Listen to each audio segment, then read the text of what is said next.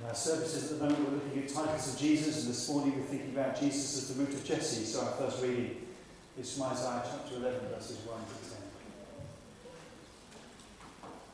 10. A shoot will come up from the stump of Jesse. From his roots, a branch will bear fruit.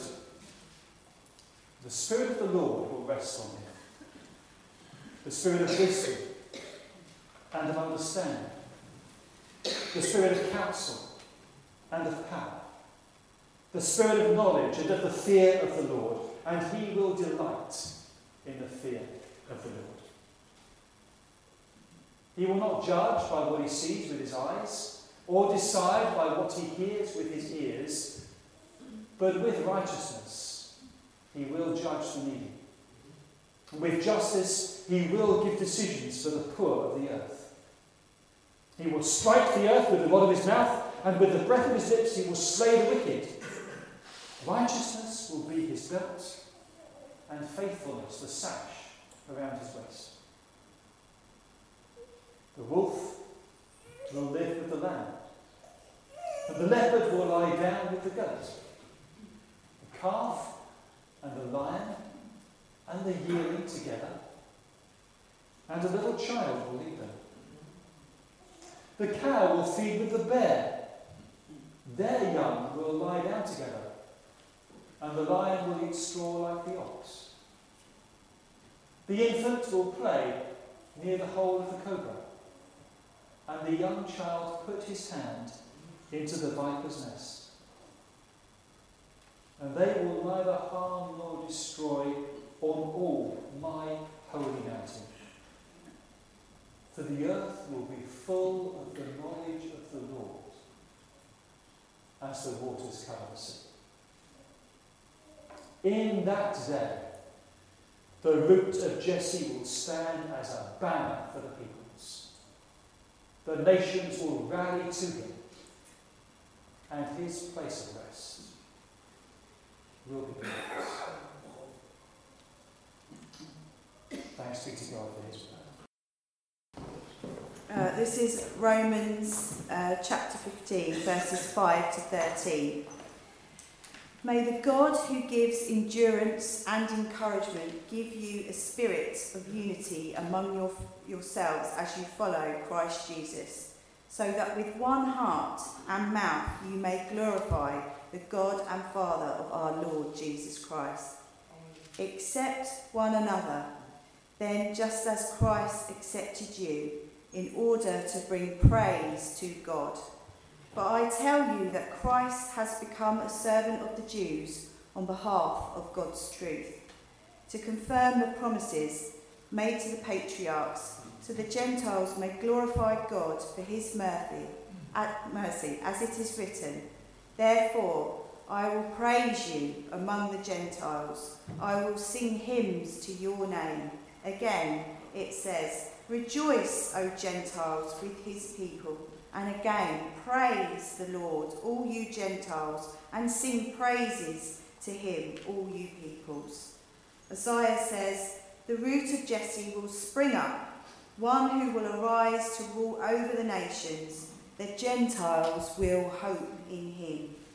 May the God of hope fill you with all joy and peace as you trust in him, so that you may overflow with hope by the power of the Holy Spirit. Amen.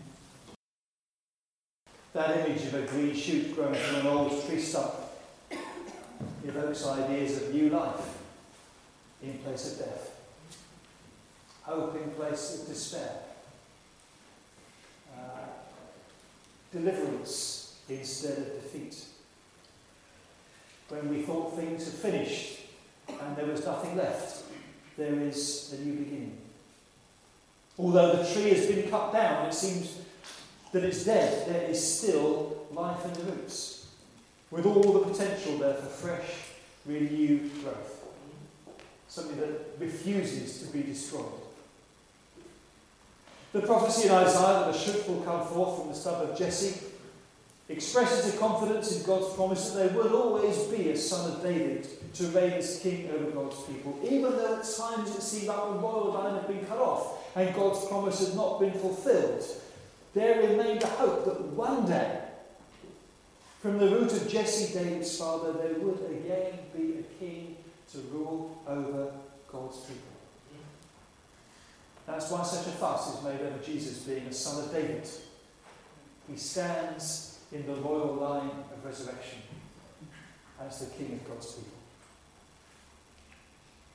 And the promise was not only that this son of David, this root of Jesse, would rule, rule over God's chosen people, there was also a promise that he would rule over the nations as well. And in a situation where God's people were effectively just a vassal state, subservient to a succession of great empires that dominated them over the centuries, the hope that the root of Jesse, the son of David, would rule over the nations was a reversal of their present experience, turning everything upside down. The tables would be turned, and those who had been ruled and brought into subjection would govern their former rulers. But this is no image of a violent revolution or enforced subjugation of and retribution against former oppressors. The one who comes to rule over the nations is the very one in whom they put their hope. And they welcome his rule and his kingdom.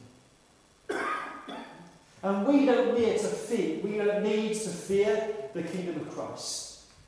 Because he is the one who came to serve and to lay down his life as a ransom for many. And in the kingdom of the Son of David, the old division between us and them, the ancient enmities are abolished. Jews and Gentiles alike united under his sovereignty. That's why Paul quotes this promise in his letter to the church in Rome, which had most likely fragmented along ethnic lines and the, the old divisions between Jews and Gentiles had surfaced, and they weren't finding it easy to be one in Christ. That's why he prays at the beginning of that reading that Gina brought to us that you find a spirit of unity, that with one voice you might be able to glorify the God and Father of our Lord Jesus Christ. A lot of their problems seem to centre on the question of law observance. Jewish believers were asking Gentile believers, how can you possibly be a Christian if you live like that. Surely, as God's people, you must know that you have to keep God's law. You're just immoral. And for their part, the Jewish believers were talking to the, the, the Gentile believers, were talking to the Jewish believers and saying, Are you really Christians? If you were relying on Christ for salvation, you wouldn't have all these hang ups over what kind of food the Lord said you couldn't allow, you weren't allowed to eat. It's just irrelevant. So there is a tendency for both sides to be critical of each other, to sit in judgment on each other. Even a danger that they would discount the validity of each other's faith. And that's the issue that Paul addresses head on throughout Romans, trying to establish that the key factor, the one thing that matters in becoming a Christian, is putting your faith in Christ. That's what makes you a Christian. And then when you believe in Christ, the Spirit of Christ enters your heart and He governs your life, and in that way you fulfill all that the law requires. The problem was essentially that Jewish Christians and Gentile Christians believed the same gospel but had very different views on things like the place of the law in living out the Christian life in practice. And Paul's mission, his aim, his desire was to get both sides to the point where they welcomed each other as fellow believers and accepted each other with each other's differences and found ways of worshipping together and endorsing each other's faith. And as such, the letter reminds us that it's not our place to sit in judgment quality of anybody else's faith. Each of us is accountable to God for what we believe and how we behave. And the person who sees things differently to you well, they're accountable to God for what they believe and how they behave. And God is able to make them stand as well as you in his presence. And to round off the argument, Paul cites this series of quotations from what we call the Old Testament, which show, as he puts it, that Jesus came to serve the Jewish nation in fulfillment of the promises made to Abraham, Isaac, and Jacob, so that as he did so, God's mercy would come to the Gentiles so that they would glorify God as well. And he quotes a whole series of verses which talk of Gentiles praising God's name and rejoicing with God's people to show that has always been part of God's master plan. It was always God's purpose to raise up the roots of Jesse, to govern and rule not only over the Jews, but also over the Gentiles who put their hope in as well.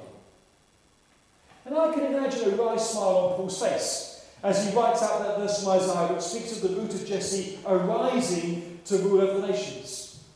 Because that verb arise is the same verb that Paul uses elsewhere of Jesus rising from the dead. So Jesus rises as the root of Jesse to govern the nations. He rises from the tomb as Lord of all, for his kingdom to reign over all the earth. And it's because of his resurrection that we can put our hope in him. Because he's the one who does bring life from death and hope from despair and healing from destruction. He's the one that takes off those glasses of negativity that Ben was talking about in his prayers and enables us to see things with hope because God can change things for the better. So, as you look to the future, how do you feel about it? Positive or negative? Hopeful or anxious? How do you feel about having a new government next year? Are you confident it's all going to be as great as the politicians of all parties are predicting if they are elected? Or are you not sure whether you can believe them? No one knows what's going to happen on Thursday, but I'm pretty confident that whatever the outcome, a large proportion of the population are going to be dismayed. Either because that lot got in, or because nothing's changed. And we're still where we are now. Do we believe those who predict that all will be well after Brexit, or that all would be fine if we ditched Brexit and started again? Does the future fill us with hope or trepidation? And what about the wider international scene? A creaky NATO alliance, a resurgent aggressive Russia, an unpredictable US president, the ever present threat of terrorism lurking just over the horizon, or climate change the news this week that our oceans have a lower level of oxygen than ever before, and the effect that has on, on the fish that live in it. Climate change is arguably the single biggest threat to life as we know it on this planet. Yet there seems to be so little hope that the world leaders will actually pull together to address the problem and pull us back from the point which people are calling the point of no return. What does it mean to hope in Jesus in the face of these real threats? Not a matter of shutting our eyes and thinking, well, God's in his heaven, so all is well with the world. At one level, we do come back to Romans 15:12 and see there that the Gentiles hope in the Son of Jesse because he is the one who will rule over the nations. Ultimately, we can say that Jesus is Lord, and the future of our country the future of this planet is in his hands. And because he governs in righteousness and love, we can trust him and place our confidence in him and not give in to our fears or our despairs. And yet at the same time, we recognise that we live in a world where people and countries ignore his rule and use their own immense power for their own ends. And you cannot but ponder the potentially destructive long term consequences of rejecting the rule of Christ and doing our own thing. Faced with that, we need to be praying, Jesus, thy kingdom come, thy will be done. Deliver us from evil. And as we look forward to that day when every knee will bow and every tongue confess that Jesus Christ is Lord, and there will be no more death, or mourning, or crying, or pain, for the old order of things has passed away, we say, Amen. Come, Lord Jesus. Come, Emmanuel. And as we worship the one who's risen from the dead to rule over the nations, we can pray that his future kingdom will here and now break into our present to set right what is wrong, to neutralise what is evil, to bring justice where there is wrongdoing, to redeem us from destruction and set us on the right path Because Jesus is alive, because Jesus is Lord, this world is not a God forsaken place. His kingdom can and does make a difference. And the place where God wants to start making a difference, right here, right now, is in your heart and in mine. Jesus said the kingdom of God is within you. At this time of year, we tend to think about Jesus as the baby in the manger. There were those like the shepherds and the wise men who came to worship him and welcomed him. And there were those who wanted to do away with him, like Herod. This raises the question hearts what's our response to Jesus? Do we welcome him or reject him? Do we acknowledge him as Lord of all? Or do we do our own thing? We are faced, each of us, with a choice. But permit me to say to anyone who's struggling to find any hope that Jesus is the place to look. Because welcoming him into your heart really does make a difference to how you perceive things. Because if Jesus is Lord, there is always hope. And where the Bible says that when his kingdom comes, everything will be all right at the end, so we don't really need to worry, and we can look forward to that. But here and now, right here, right now, Jesus is the one who rescues us from the despair and the hopelessness of thinking, what can I do? What possible difference can I make? I might as well fold my arms and let everything happen around me. Jesus says no. That picture of the green shoots coming out of the old stump says no. It's not true that there is nothing you can do. It's not true that you can't make a difference. It's not true that there isn't life coming out of death. It's not true that God's kingdom isn't even now working to transform things. It's an image of new heart life. It's an image of hope. It's the difference Jesus makes because he is the root of Jesse. So people who believe in Jesus are people who don't give up hope. We're people who continue to pray, to work, to look forward to the coming of the kingdom, working to see the tide turn and goodness resurface again. And why do we do that? Because we believe in a God of resurrection who raised his son from the grave to be the root of Jesse, and his resurrection power is at work in us and through us. We don't give up hope. Because above and beyond the chaos which threatens to engulf us, Jesus is Lord. And so we hang on to that. And we continue praying and working for the coming of his kingdom. And there's that dissonance between what we see going on around us and what we know his kingdom will be like when it comes, that is what inspires us to live and work and pray for change. And we don't give up hope, because here in our hearts, Jesus is King. And he will not let us give in and close our eyes and just drift with the flow. As we follow his lead, we could be part of that green shoot, making a difference and being a force for good. I've quoted these words of Reuben uh, others before, but they are worth repeating. You may dance the tune played by the present reality.